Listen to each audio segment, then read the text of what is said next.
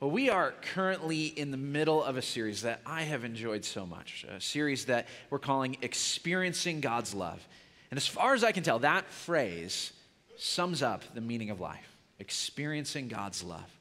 Because the God who made us is the God who loves us. And one of the big purposes he has for us is to uh, experience what his love is like and to love him in return. That's what we were made to do.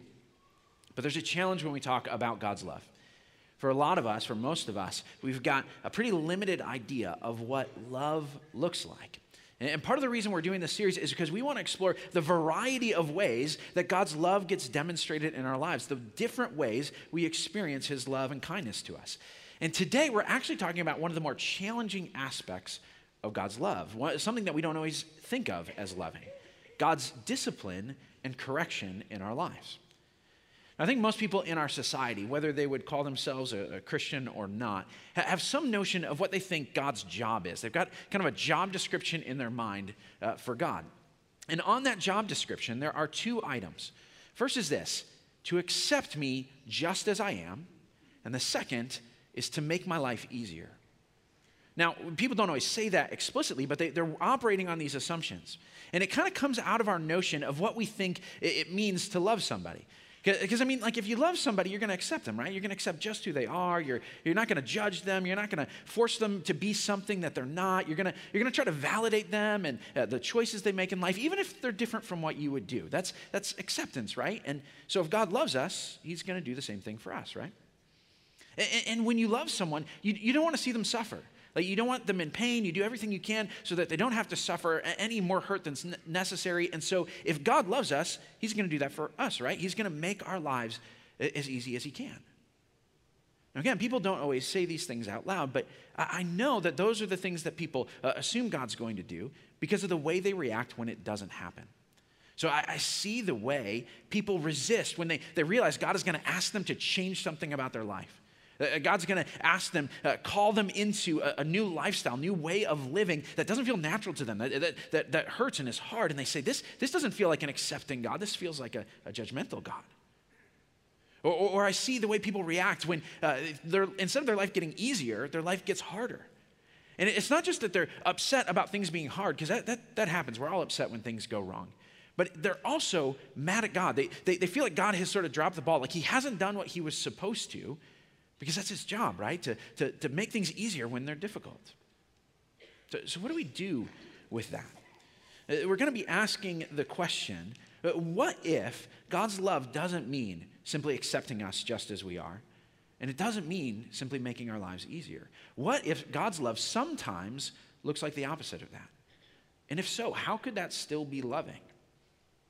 The passage we're looking at today is in the New Testament book of Hebrews. So if you have a Bible, go ahead and turn to Hebrews chapter 12 with me. It starts at the back of the Bible. So if you want to start from the back and flip forward, uh, that's the easiest way to find it. Uh, and the book of Hebrews was originally a letter that was sent to a group of uh, Christ followers in the first century.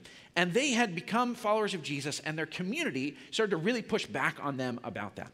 And it started to get so hard in their community that a lot of people were saying, hey, is this even worth it? Like, if following Jesus gets us this, maybe we should kind of, you know, back off of this new faith, go try something else, because it's tough. So the author of Hebrews is trying to encourage them to say, hey, you gotta, you got to stick with it. It is worth following Jesus. And he's specifically addressing what do you do when following Jesus gets really hard and you start to suffer? And he's kind of reframing how we look at suffering. And I think the categories he uses here are going to be really helpful for us. So I'm going to read the whole passage here. And then we'll jump back in and we'll uh, kind of see what it means. Hebrews 12, starting in verse 1. Therefore, since we are surrounded by such a great cloud of witnesses, let us throw off everything that hinders and the sin that so easily entangles. And let us run with perseverance the race marked out for us, fixing our eyes on Jesus, the pioneer and perfecter of faith. For the joy set before him, he endured the cross scorning its shame, and sat down at the right hand of the throne of God. Consider him who endured such opposition from sinners, so that you will not grow weary and lose heart. In your struggle against sin, you have not yet resisted to the point of shedding your blood. And, you, and have you completely forgotten this word of encouragement that addresses you as a father addresses his son? It says, My son, Do not make light of the Lord's discipline, and do not lose heart when he rebukes you, because the Lord disciplines the one he loves, and he chastens everyone he accepts as his son. Endure hardship as discipline. God is treating you as his children. For what children are not disciplined by their father? If you're not disciplined, and everyone undergoes discipline, then you're not legitimate, not true sons and daughters at all. Moreover, we've all had human fathers who disciplined us, and we respected them for it.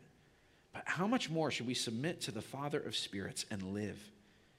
They disciplined us for a little while as they thought best, but God disciplines us for our good, in order that we may share in his holiness. No discipline seems pleasant at the time, but painful. Later on, however, it produces a harvest of righteousness and peace for those who have been trained by it. Therefore, strengthen your feeble arms and your weak knees. Make level paths for your feet, so that the lame may not be disabled, but rather healed. It is such a good gift that God speaks to us in His Word. So let's thank Him for that. This is the Word of the Lord. Thanks be to God. I'm going to start by explaining verse 4, which uh, is the weirdest one here. So let's just get that out of the way. In your struggle against sin, you have not yet resisted to the point of shedding your blood. Yikes, what does that mean? Like, I, I try to resist sin, but I, I don't know that I've ever bled for it. Uh, what is he talking about here? Uh, it really helps to remember the specific sin that this audience is being tempted with. Uh, they're under this pressure from their community to abandon their faith in Jesus. But the author is saying, hey, look, in other places in the Roman Empire, it's actually worse. Like you're, you're, getting pressure from your friends, but there are places where people are being physically threatened and even killed for their faith. And so he's saying it hasn't gotten to that point in your community yet. So you haven't resisted that pressure, that temptation, all the way to the point that other people have. Now, this is uh, sort of a reality check. It, it, this is meant to be both kind of a, a comfort, but also a challenge. It's a comfort because he's saying to them, look, it is not as bad as it could be. You still got a lot of things to be thankful for, okay? But it's also a challenge because here's the thing if God is willing to allow his people to be murdered for following him, He's willing to allow a lot of suffering in our lives. And so what this verse is doing is not, not saying, okay, you need to you know, feel bad about how you're handling suffering. God is, never shames us for finding difficulty difficult. What he's saying is, look, if this pain right now is really hard for you to cope with, and it's actually making you think of walking away from God, you got to ask the question Am I approaching suffering with the right perspective? Because it could get worse. And how will I be prepared for the, the chance that that happens? So that's what he's doing. He's saying we really got to think about how we think about suffering. And so, uh, what he does is he puts a new category on what suffering is. And this is what he says it is God's training. God's tool for training us is hardship, is hardship. So, when you're reading the Bible, uh, when we talk about this all the time, when you you see a passage, you look for repeating words to try to get an idea of what the theme of the passage is. So, there's a repeating word you probably noticed in here, and it's the word discipline comes up in verse 5. It says, My son, do not make light of the Lord's discipline. Verse 6, the Lord disciplines the one he loves. Verse 7, endure hardship as discipline. Uh, what children are not disciplined by their father? Now, when you hear the word discipline, what do you, what do you imagine? Uh, I imagine something like this Do you need a timeout?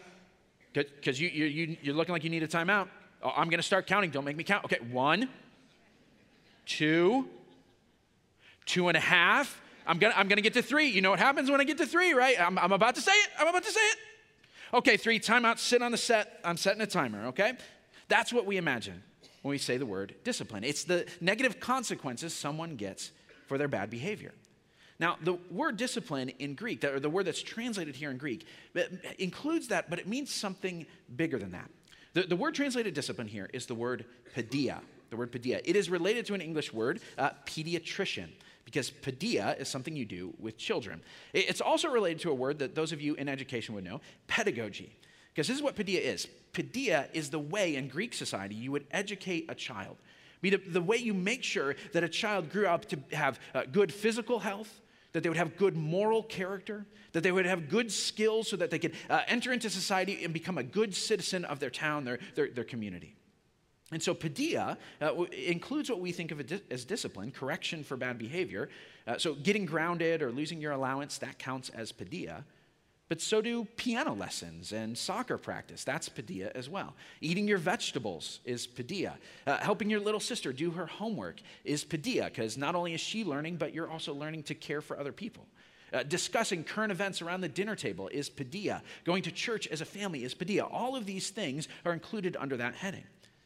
In other places in the Bible, we're told things like Moses was paideiaed by the scholars in Egypt, or we're told that uh, Paul was paideiaed by his rabbi, Gamaliel. Uh, this is a word that means education. Uh, the way I like to translate it is training. Paideia means training. And what this passage is saying is that hardship is one of the tools that God uses to train us, to educate us, to educate us not just uh, for our society, but for His kingdom. How can we become good citizens of His kingdom? Now, there are other ways that God trains us. The main one is through uh, His Word, the Bible. Uh, 2 Timothy 3.16 actually says this. He says, all Scripture is God-breathed and useful for teaching, rebuking, correcting, and training, there's that word paideia, in righteousness. Another way God trains us is through the other people in our lives. Uh, Bible actually says that this is what uh, the leaders of a church are supposed to do. Uh, the elders and pastors of a church, the, the, their job is to actually sort of, sort of run the paideia of this community, the training that we have in becoming like Christ. Uh, another way that we're trained is through our, our, peers, other Christ followers that we say, hey, I want you to walk with me as we learn how to follow Jesus.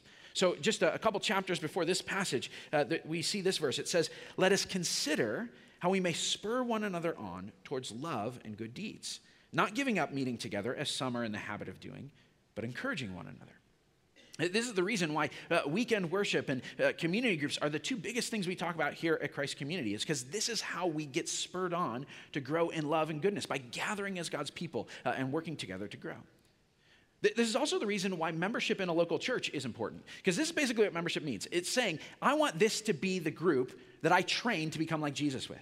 Uh, this is the, the community that I'm committed that I'm going to help them grow and I'm going to let them help me grow. Uh, if I need support, these are the people I'm going to go to. Uh, if, if, I'm going to let these leaders be the one to uh, uh, guide my growth. Uh, if someone needs to speak into my life and challenge me to grow, these are the people I'm going to let do that. I've given them permission. my church family is the place where I want my paideia to happen. And so God uses all these different things the Bible, our leaders, our community to train us. But in this passage, the emphasis is on suffering, on hardship. Why would God use pain in this way? It's because hardship has a, number of uh, qualities that are really unique to it. First is this hardship gets our attention. It gets our attention. It is so easy to ignore things in our life, but it is really hard to ignore pain. This is how C.S. Lewis describes it. He says, Pain insists on being attended to. God whispers to us in our pleasures speaks to us in our consciences, but shouts in our pain.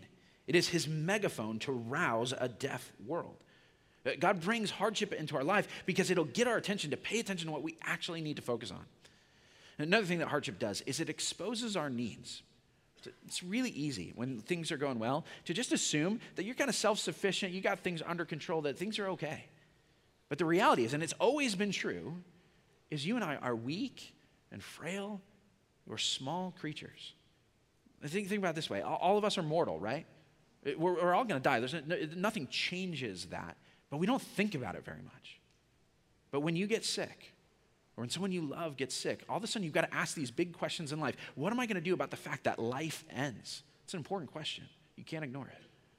It's always true, no matter what's going on, that we need other people. We cannot live life on our own. We've got to have each other. But sometimes when things are going well, you can act like a Lone Ranger, like you got it under control, but then you lose your job. Uh, something traumatic happens, and you're forced to say, Who can I reach out to? Because I need other people. I cannot do this on my own. It's always been true, but now you got to pay attention to it. It exposes the need. Another thing that hardship does uh, is it, it removes our crutches. The things that we rely on to, to cope, to get through life, the things uh, that, that are not God that we say, but I lean on this like it was God. So uh, when we've got money, we feel like we, we are secure. We get our security from that. But when the, the money goes away, all of a sudden we got to say, how am I going to be secure? I've got to lean on God. Uh, we uh, look to other people, and people, when people are praising us, when they like us, when we're in their good graces, we feel like we can draw our identity from that, that opinion of other people. But when that opinion goes away, where do we turn to for our identity? We've got to go to God. Uh, uh when uh, we are, um, excuse me, when we are in a situation where um, we're in a relationship and, someone loves us so much and we feel like we're drawing this sense of worth from that person. We feel like, oh, I'm valuable because they love me. But then they break up with us. What do we do? Where do we go to find that worth? Uh, it takes away our crutches and it forces us to evaluate our priorities. When you've got less time or money or energy, you've got to say, I cannot do everything. So I've got to decide what is the most important thing I can do, what really matters in life. Uh, hardship also exercises character. Because uh, all of us, we, we like to think that we're pretty good people. You know, I think I'm pretty honest, I'm, I'm pretty generous, I'm a faithful person. You know, that's, that's pretty true about me. But you don't really know if that's true until you have to do it. So when a, a project at work fails because of something you did, and you could lie and blame someone else and get away with it, that's when you know if you're an honest person or not.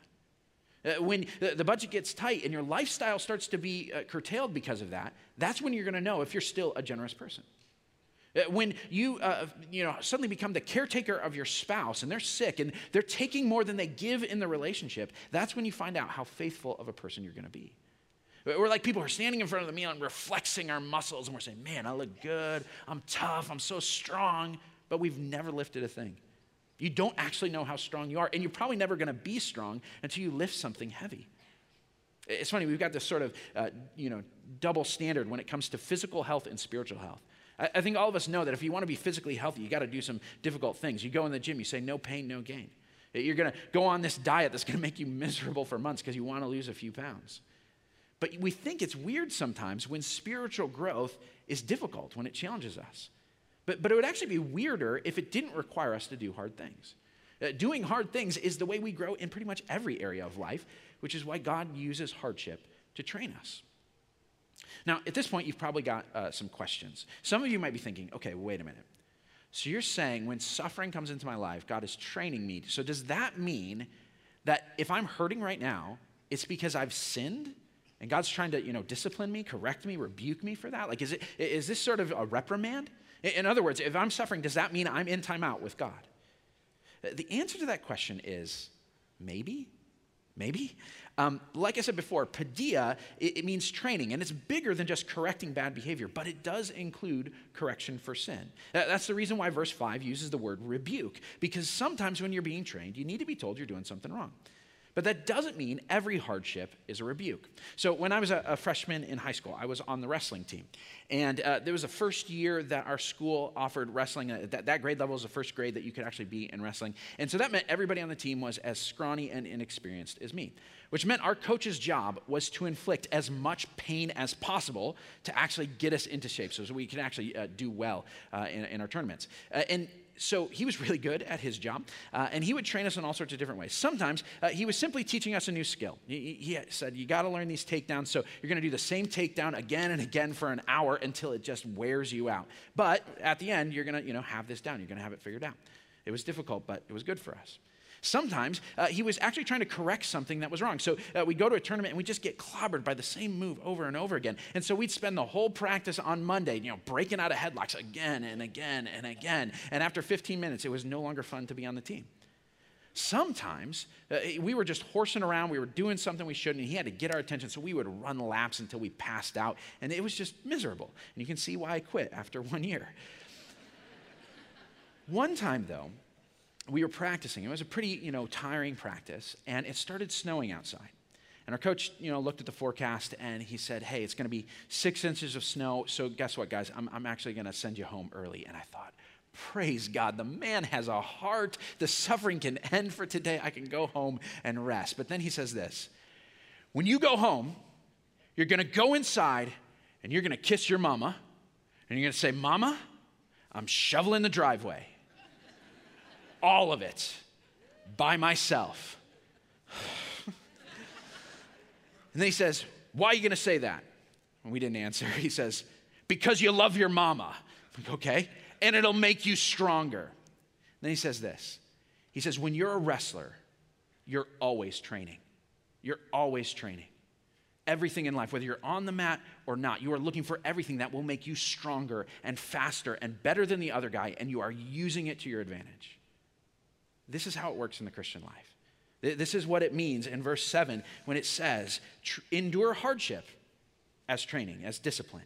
Uh, all hardship, wherever it comes from, whatever the cause. So sometimes God is allowing hardship in our life because there's something uh, that we haven't, we haven't done anything wrong, but there's something we need to grow in, a new area that He wants to stretch us. It's doing those new moves, those takedowns again and again.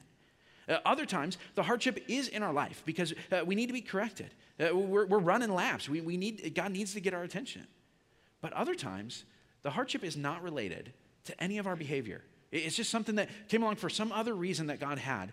Eh, but it's a snowstorm, it's the random activity. But God says, even that, if you're a Christ follower, you treat it as training, as an opportunity to grow. Even when you're not on the mat, that's what you're doing. Everything you can, you use to make you stronger and better. Now, the question still remains how do we know when what God is doing in our life is taking aim at some specific sin, that He really is rebuking us? Now, there's no surefire way to know this, but here, here's some questions that I ask. Uh, first is this Is what I'm experiencing, the pain I'm experiencing, the natural consequences of sinful behavior that I'm doing? Because here's the thing God does not need to invent new painful things to, to get your attention about sin. A lot of times, He can just sort of let the, the, the bad effects of that sin take place in your life, and you say, hey, this, this hurts. So sometimes, uh, you know, take for example, if your parents don't trust you and you're like, why can't I have a good relationship with my parents? It might be God saying, hey, you should pay attention to this because you've been lying to them about a lot of things, and so maybe you should come clean. Or, or maybe your health is declining, and it might be that God is saying, hey, uh, this is happening because food and alcohol have become your coping mechanisms instead of me. You might be experiencing conflict with your spouse, and uh, maybe you've been growing more and more distance. And maybe sex has become harder and harder. And that might be God saying, hey, you really need to do something about your porn habit, because that's the natural result of that.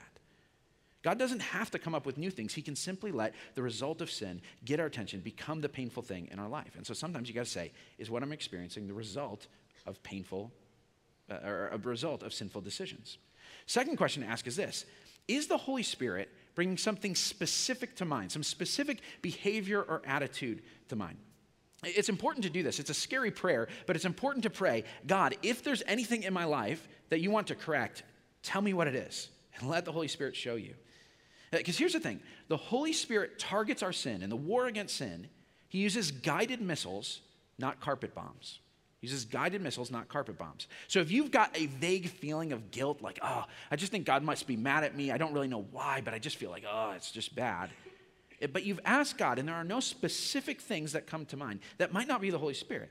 Because usually the Holy Spirit is very constructive. He points out specific things that you need to work on so you can actually do something about them, not just worry that something might be wrong somewhere in your life. He's going to point it out to you. Now, even as I talk about this, some of you are experiencing that. Uh, God is bringing things to your mind right now your temper, the lies you've been telling at work, the, the grudge, the bitterness that you're holding against a friend. Is there something specific the Spirit is bringing to mind? Another question I ask is this Has my sin been pointed out by any external source? Is there anything else that's pointing, hey, this might be a problem in your life? If God is trying to get your attention, uh, if He's doing it through circumstances, He's probably also doing it through other means. So if you're reading the Bible and the same thing keeps jumping out at you and you're saying, I think this is for me. Or, or every time you hear a sermon, it's like, oh, that, that, that thing comes to mind, that thing hits home. Or maybe you've got a courageous friend who sits down and says, Hey, I'm concerned about something in your life. Take those things seriously. It, it might be that God is rebuking you, and, and there is some sin that you need to deal with. But again, not all hardship is a rebuke, although it might be. But even if it's not, even if it's not, we are supposed to treat all difficulty in life as God's tool for training us. But that leads to another question. That's the second point here. Why is God doing this? What is his goal in training us? Uh, look, look, at verse 10. Uh, look at how it describes the results of God's discipline in our life. It says, God disciplines us for our good in order that we may share in his holiness. Uh, look again at the end of verse 11. It produces a harvest of righteousness and peace for those who have been trained by it. Uh, think about what those words describe holiness, righteousness, peace. Who, are, who do we describe with those words? We describe God with those words. So let the thing sink in for a second. God wants to make us righteous like Him. God wants us to experience His peace. God wants us to share in His holiness. God's goal in training is to make us like Him, to make us like Him, not just into decent people or better people. He is making us totally transformed into someone who reflects His character a verse that people love to quote when uh, they're going through hard times. If you've ever been around a Christ follower in a hard time, you might have heard them say this. It is Romans 8:28. It's a wonderful verse. It says this: we know that in all things God works for the good of those who love him and have been called according to his purpose. Isn't that a comforting verse? God works in all things for our good. In all things for our good. It's true, but we often make the mistake of stopping our reading at verse 28 and not reading on to verse 29. Because look at what it says in context. We know that in all things, God works for the good of those who love him, who have been called according to his purpose. For those God foreknew, he also predestined to be conformed to the image of his Son, that Jesus might be the firstborn among many brothers and sisters. When it says that God is working for our good, what is the good he's talking about? Is it the good of be, being comfortable or successful or healthy or rich or well liked? No, it is the good of being conformed to the image of Jesus, becoming actually like the Son of God. Another quote from C.S. Lewis Imagine yourself as a living house. God comes in to rebuild that house. And at first, perhaps you understand what he's doing. He's getting the drains right and stopping the leaks in the roof and so on. And you knew that those jobs needed doing, and so you're not surprised. But presently, he starts knocking the house about in way, a way that hurts abominably and doesn't seem to make any sense. What on earth is he up to? The explanation is, is that he is building quite a different house from the one you thought of. Throwing out a new wing here and putting on an extra floor there and running up towers and making courtyards. You thought that you were being made into a decent little cottage, but he's building a palace. He intends to come and live in it himself. Uh, God's goal for our life is much, much bigger than our goals for ourselves. He is completely transforming us. And this is the problem with the job description that we usually give to God. If this is what God is doing, the, the job description is totally off. Uh, it is not God's job to accept us just the way that we are. Uh, remember a few years ago, there's a song by Bruno Mars where he was uh, singing to his insecure girlfriend, his girlfriend who was worried about her looks. And in it, he says, When I see your face, there's not a thing that I would change. Because, girl, you're amazing just the way you are. And when you hear that, your heart goes pitter patter, pitter patter, pitter patter. And, and guys, if, if you, you're married or you got a girlfriend, like it's probably going to win you points to look her in the eyes and say something like that. That's a good line. But for a lot of people, that's what they want God to do when He looks at us. To, to look us in the face and say, you know what? There's nothing about you that I would change. You're amazing just the way you are. And that might sound good, but God actually loves us too much to say that. Uh, uh, God loves us enough to accept us right where we're at, but He loves us enough that He won't simply leave us right where we're at. Uh, God accepts us, but He refuses to accept the things that we do that destroy ourselves and destroy other people. We talked about the prodigal son a couple of weeks ago, and, and it's just this amazing picture of God's acceptance, isn't it? That, that when the prodigal comes home, uh, he doesn't have to clean up his act. He doesn't have to do anything to pay back his dad. He doesn't have to, you know, figure things out before he comes. Uh, the, the father just runs out and grabs him and embraces him and holds him and celebrates him and throws a party. It's wonderful. But he ever thought about what happens next? Like the next day or week or year as he's living with his father again. Don't you think that there must be some things in his life that got to be adjusted, that, that his thinking and his feeling and his acting have to change? And it's not because the Father didn't accept him, it's precisely because the Father accepted him. It's because the Father loved him and welcomed him back that his life needs to change. That's what's transforming him. He's no longer being a rebel, he's actually learning to enjoy life as a full fledged son of his Father. That's what transforms him. The book of Ephesians, it uses uh, this wonderful image of what God is doing in our life. And it says that we are God's artwork, God's masterpiece that he is working on. And, and C.S. Lewis, again, he, he unpacks this image in a great way. He says, you know, if you've got an artist and she is doing a, a sketch in a book and it's a, like a practice drawing, like she's not worried about every single detail there. It, it doesn't have to be perfect because it's, you know, it's, it's not that big of a deal. It's just sort of a throwaway kind of thing. But when, when she's working on her life's work, when she's working on her masterpiece, every detail counts. Everything matters. She is going to scrutinize and work hard on every little bit until it's exactly how she wants it. It's got to be perfect because it matters to her. She's got lofty goals for it because it, it is close to her heart. It means something so much to her. The same is true when it comes to us and God. God loves us so much that He puts us through this refining and this painful transformation and this scrutiny because he wants so much for us. This is the way Lewis uh, sums it up. He says, It's natural for us to wish that God hadn't designed, had designed us for a less glorious and less arduous destiny. But, when we are, but then we are wishing not for more love, but for less. God loves us too much to leave us the way we are. And, and this leads to the third point God's motive in training us is parental love. It's parental love. This is the key to the whole thing. You have got to understand this. When God trains us, when He rebukes us, when He corrects things in our lives, He is not doing it because we are His enemies. He is doing it because we are His children. Now, to some of you here, I got to be honest, this doesn't apply to you. This is talking about uh, the people who have said to God, God, I, I want to be a part of your family, who have surrendered to Jesus and said, God, I want to come home. I want you to uh, be my father. I want to be adopted as one of your kids. And, for some of you, you're still exploring the whole God thing. You don't know what you think about this. And we're really glad that you're here. And I actually think it's important for you to hear this aspect of what it means uh, to be a, a, part of God's family. Because if you're going to get adopted by Him, He's going to take a, a, serious interest in your development as a person. And it, it makes sense when you think about it, doesn't it? I mean, think about this. Uh, when you see a random kid in public who is acting out, do you go and put them in timeout? Do you, do you go and ground them? Do you take away their allowance? Like, if you go and do that, you'll get arrested. You know that, right? That's the, the parent's job to do that. That's why verse 8 says, if you're not disciplined, then you're not legitimate. You're not true sons and daughters uh, at all. Because that's what parents do for their kids. And if you're not being disciplined them, they're not treating you like their kids.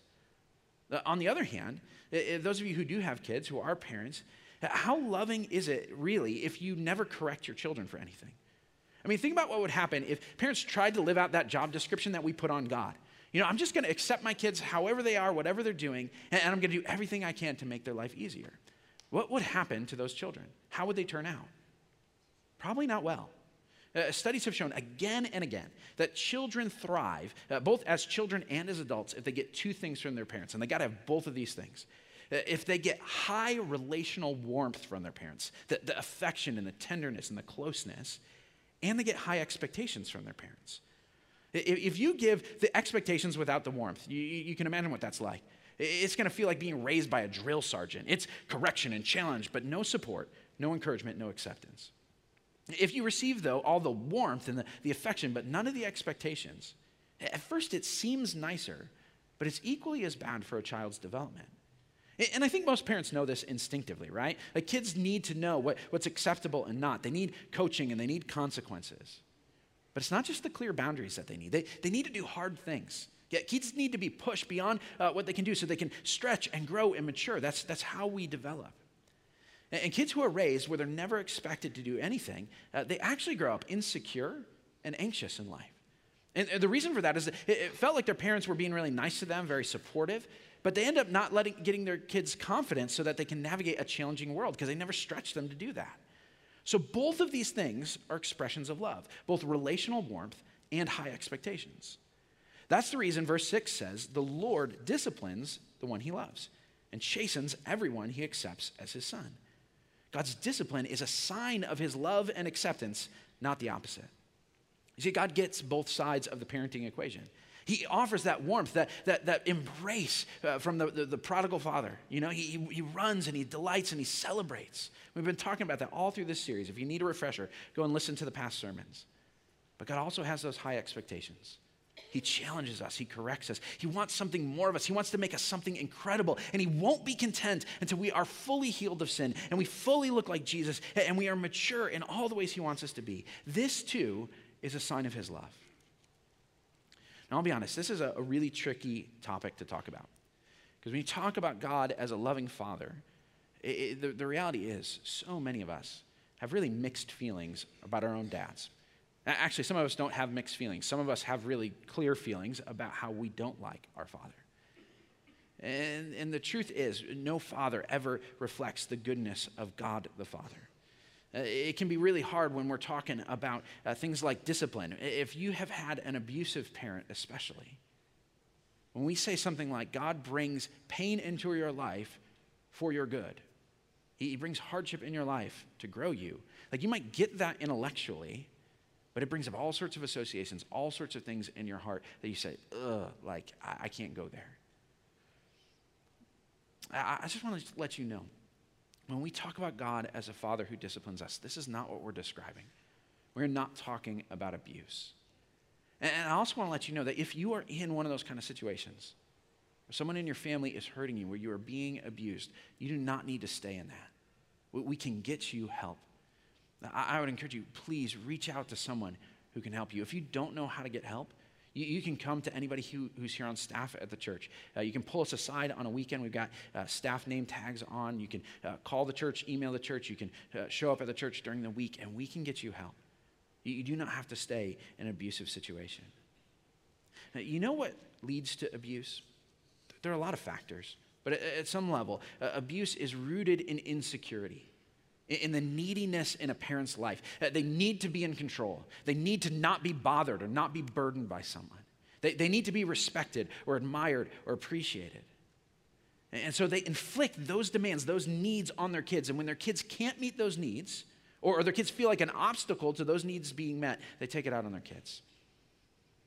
And honestly, even those of us who are parents who are not abusive, at some level, we all have a bit of this problem.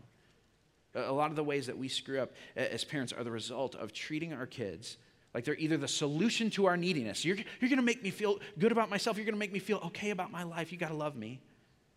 Or we treat them as if they're the barrier to what we need. Hey, if you could just get out of my way, I could get on with what I want to do. But either way, uh, whatever it is, we are not looking out for the best interests of our kids. Uh, we, we are uh, not saying, what can I do to meet their needs? We're saying, what can they do to meet our needs? But here's the thing about God he doesn't have any of those needs. God is not needy. He is not insecure. He has all that he needs in himself. He is fully complete and happy. And he, we cannot get in the way of his needs, and we don't, he doesn't need us for anything. That is actually the reason God can love us so well. He can actually look at us and say, What do they need? What is going to be best for them? How can I think thoughtfully about what's going to grow them the best? Not just what makes me feel secure. And that's the reason He can offer us that warmth and love and acceptance. And it's also the reason He can lay down boundaries and discipline. Now, here's the thing we, we are going to have a hard time experiencing anything in our life, anything difficult in our life, uh, uh, through the filter of God's loving parental care until we are convinced that God actually is a good father and he really is looking out for us. The way to do that, though, is by doing what it says in verse 2. It says, We fix our eyes on Jesus, the pioneer and perfecter of faith. For the joy set before him, he endured the cross, scorning its shame, and sat down at the right hand of the throne of God. This is really important.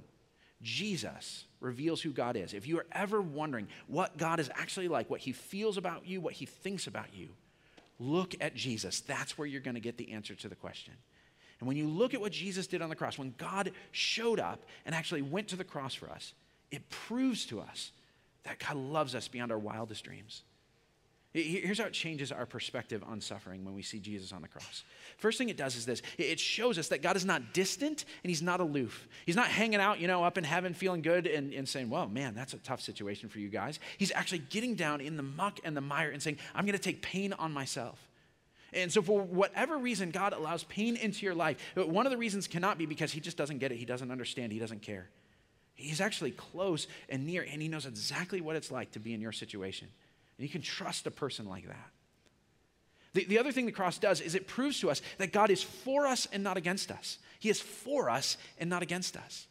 Because what Jesus did when he went to the cross is he took on all of the punishment that we deserved. He took on all of the pain that we deserved. He took, took on all of the, the, the payment that we owed, and he paid it. He took it all away. And what that means is God is not uh, uh, out to pay us back and, uh, and get retribution against us because Jesus already took that suffering and that penalty.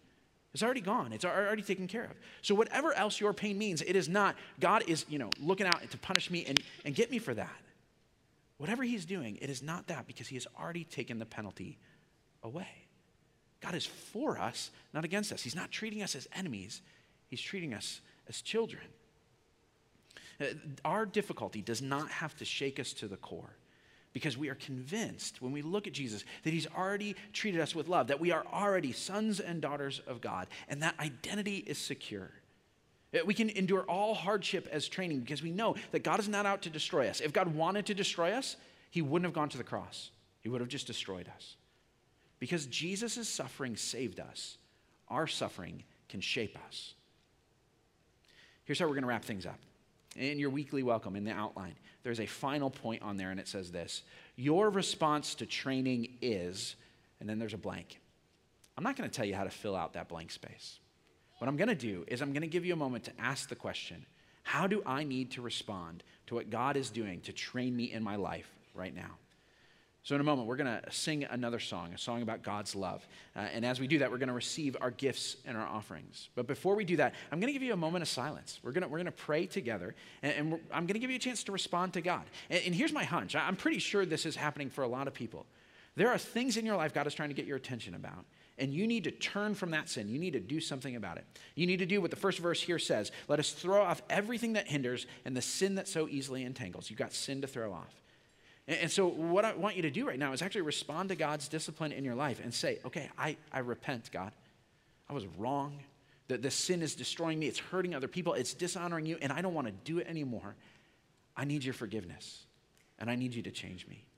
You, you might even need to resolve and say, God, here's what I need to do. I'm going to actually confess this to another person because I, I, can't do it on my own. I need help. I'm going to go talk to my friend. I'm going to go talk to someone in my family. I'm going to say, I need help with this. Here's what I've done. Help work on me with this. Whatever you need to do to, to, to uh, work on that thing that God is pointing out in your life, this is the time to do that. So let's take a moment now. I'm going to give you uh, just a minute in silence, and then I'll close us.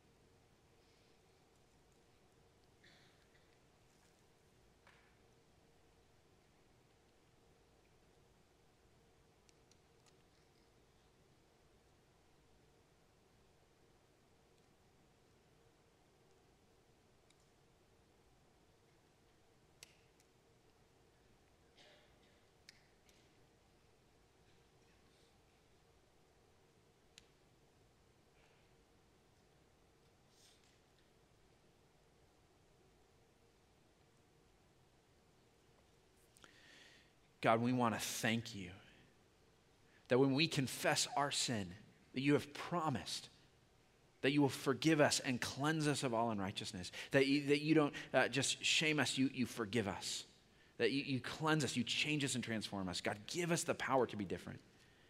God, uh, we, we pray right now that as we sing, that we would experience your love. Uh, God, we pray that uh, as we've confessed our sin to you, that we would realize that we are in Christ and that being in Christ means that you look on us as your children and you say the same thing to us as you said to Jesus This is my son, this is my daughter, whom I love and whom I'm well pleased. God, I pray that you would help us experience that, that sense of love and affection from you, that we would see that you are a good father and that we are your children. And we would see all in our life as your loving care. We pray this in Jesus' name. Amen.